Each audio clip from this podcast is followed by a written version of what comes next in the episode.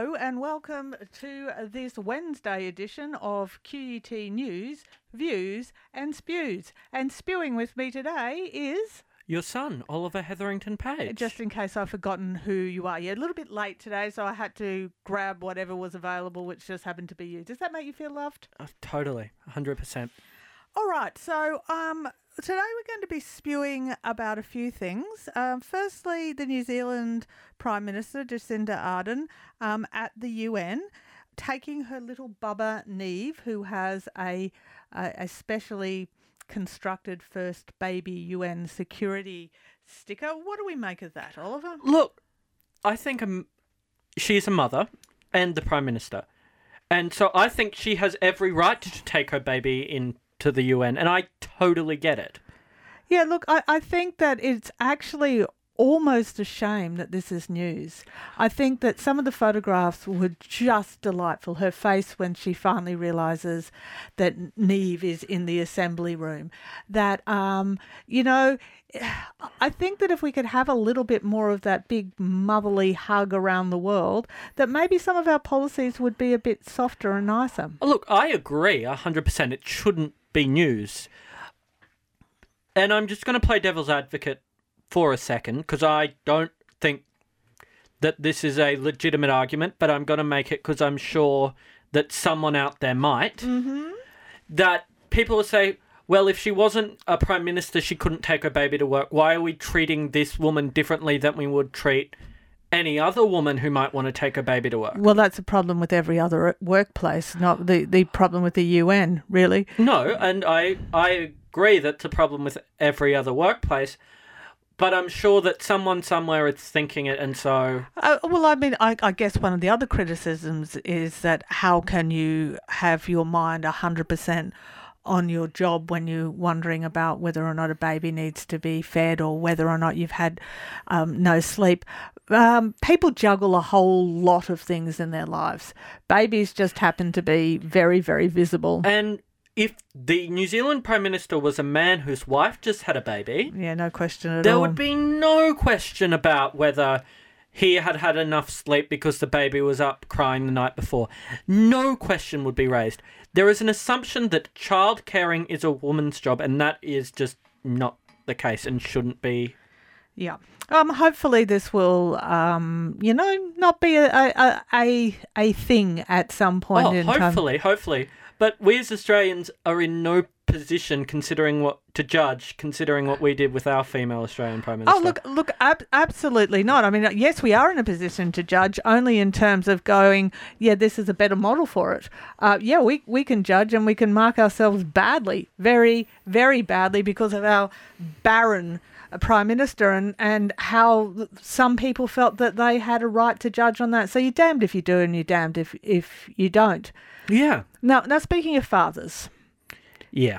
do you think that it is okay for dead men to become fathers? By which I mean there was a Radio National special um, yesterday that talked about the growing number of c- court cases where women are seeking the right to harvest the sperm of their recently deceased husbands or partners. What do we make of this? Look, as a person whose sperm might be harvested, What you're intending to die sometime soon? um, f- You, oh, you just mean you have sperm. I have sperm.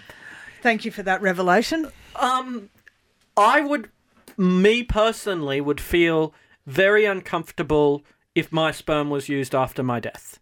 Except you would feel nothing because, Because, yes. you're dead. But as a living person, I think, I think if the pers- the man approved of it in life, So if there'd been a, a, a So- sperm bank donation or a signed consent form or some something other, like the body donation forms that the family and stuff have to decide and it needs to be like one of those conversations that you have with a loved one that says would you be okay if you were to die suddenly if i could use your sperm? And i know that's an icky conversation to have but i think they're the types of conversations that need to be had because i can see both sides to this Yeah, look, it it's it is difficult because the missing question, I guess, is the is the baby, True. and do babies have a right to have a father. Well, babies don't necessarily have two parents, regardless of whether or, or how, how they are conceived. And I think that um, what what babies need is loving families. And there can be a mother and a father that are abusive, and is that better than a, a single loving mother who's happened to harvest the sperm of her dead husband? Well, indeed, and and the the thing is that you know, if nothing else, this child is is really really wanted. I, I, uh, my other question would be: Is someone in that moment of grief when the decision has to be has made. to be made really in a position to make a good ethical decision? And that's Again, difficult that's as well. It comes back to the sperm bank solution that if so you could harvest it, but not there should be a cooling off uh, period. yeah, maybe? that like a if you're going to jerk off a corpse, Oh, please. Do it, and I, then I, I think there are more technical ways of harvesting sperm, but thank you for that piece of of um, knowledge, Oliver. You're, you're really very lovely. Ah, yeah, we used to have standards here. So moving right along to a place of standards, the ABC. yep. Um, is it okay that um, the managing director, Justin Milne, is still in a position, given that he apparently asked, um, on the request of Malcolm Turnbull, sought to have Emma Alberici removed from her job because she had re- had uh, produced unfavourable stories about the government? Look, I don't think Justin Milne, as far as I'm concerned, Justin Milne, Well, he's a dead man walking. I would have thought. he's a dead, a, a dead man walking, but more than that, who else is it should be a dead man walking? Malcolm Turnbull. Well- Malcolm Turnbull did the damn wrong thing here. I- Except, except you have a right to ask. You have a right to ask, but the ABC has a duty, I would have thought, to resist any attempt at political think- interference. I think Malcolm Turnbull asking the questions political Oh. interference. Oh, oh, yes, it is politically interference, but but every other head of the ABC has resisted these kinds of political interferences outright. The fact that the question was even asked, the fact that emails said that that there was pressure put on within the organisation, I think is abhorrent, and it is to me no wonder that ABC staff took an unprecedented uh, stop work action at lunchtime today. That we have to protect our ABC from political interference from every side, and let's be honest, this is not this.